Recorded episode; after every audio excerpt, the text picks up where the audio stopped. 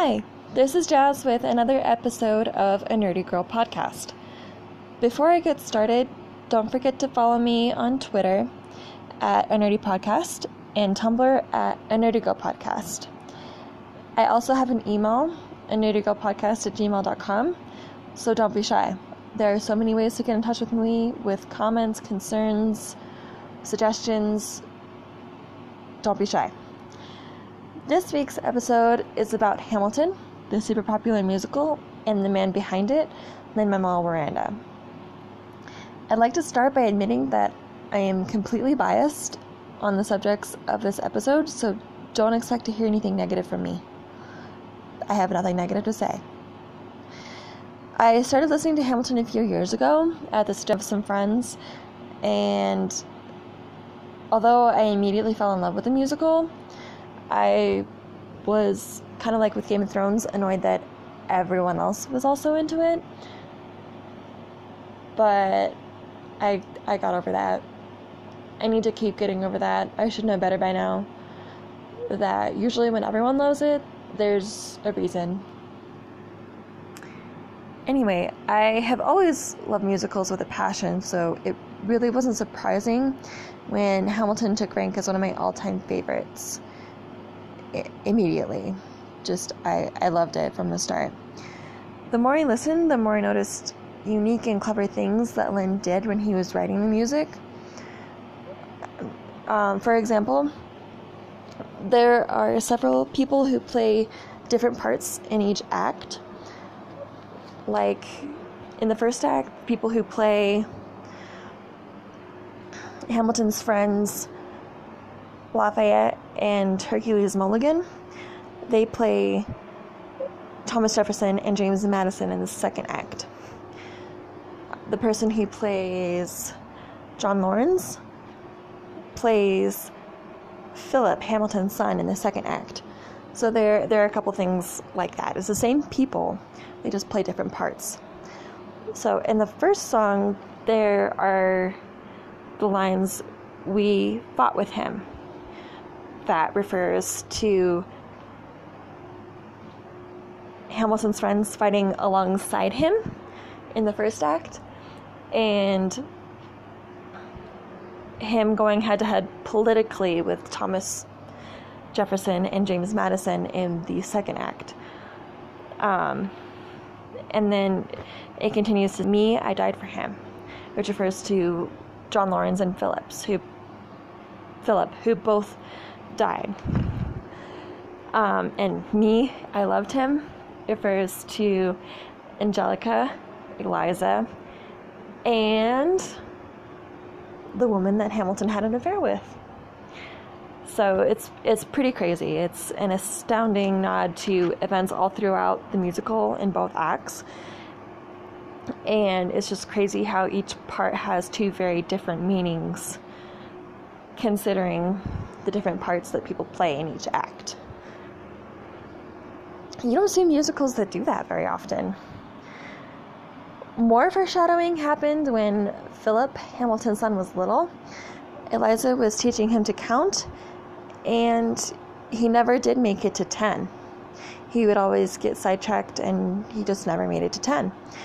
In hindsight, Philip once again failed to make it to 10 when he died in a duel. Sad, right? Other foreshadowing occurs when Hamilton says, I imagine death so much it feels more like a memory.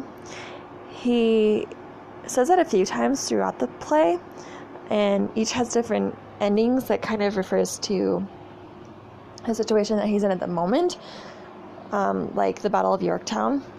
But each of those endings also can refer to his duel with Burr, which is when Hamilton actually dies. Um, so it's really clever foreshadowing. I could go on and on forever about other clever little things that I have noticed over the few years that I've been listening to Hamilton. Um, but the bottom line is that the more I listen, the more I fall in love with the musical, and the more I have gotten to know about Lin. Now, although Lin's popularity skyrocketed with Hamilton, it was not his first musical. His first musical was In the Heights, which is actually getting a movie soon. Um, it's, from what I understand, based a little bit about Lin's life, and um, so it's just kind of heavily inspired by what he knows, which makes sense. Um, it's not as well known, and I admittedly haven't listened to more than a couple random songs from the soundtrack, even though I totally intend to. Um, but the fact that a movie is coming out is super exciting, and I am super excited for Lin.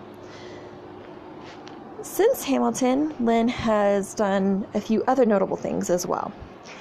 He worked on the music for Moana, in case you didn't know that, and his voice is pretty dang unmistakable. I remember getting super excited the first time I saw a trailer for Moana, and it actually kind of bordered on embarrassing considering I was in a movie theater at the time. Lin was also in Mary Poppins Returns alongside Emily Blunt. I was initially a little skeptical of that movie because I didn't want it to just be a remake of the original Mary Poppins because Mary Poppins just really didn't need a remake, you know? It, it would have been disappointing if it had been. Um, but I was overall super impressed. I went to go see it at Christmas time and I really liked it. It managed to be its own unique movie, but keep elements of the original Mary Poppins movie that everyone loved.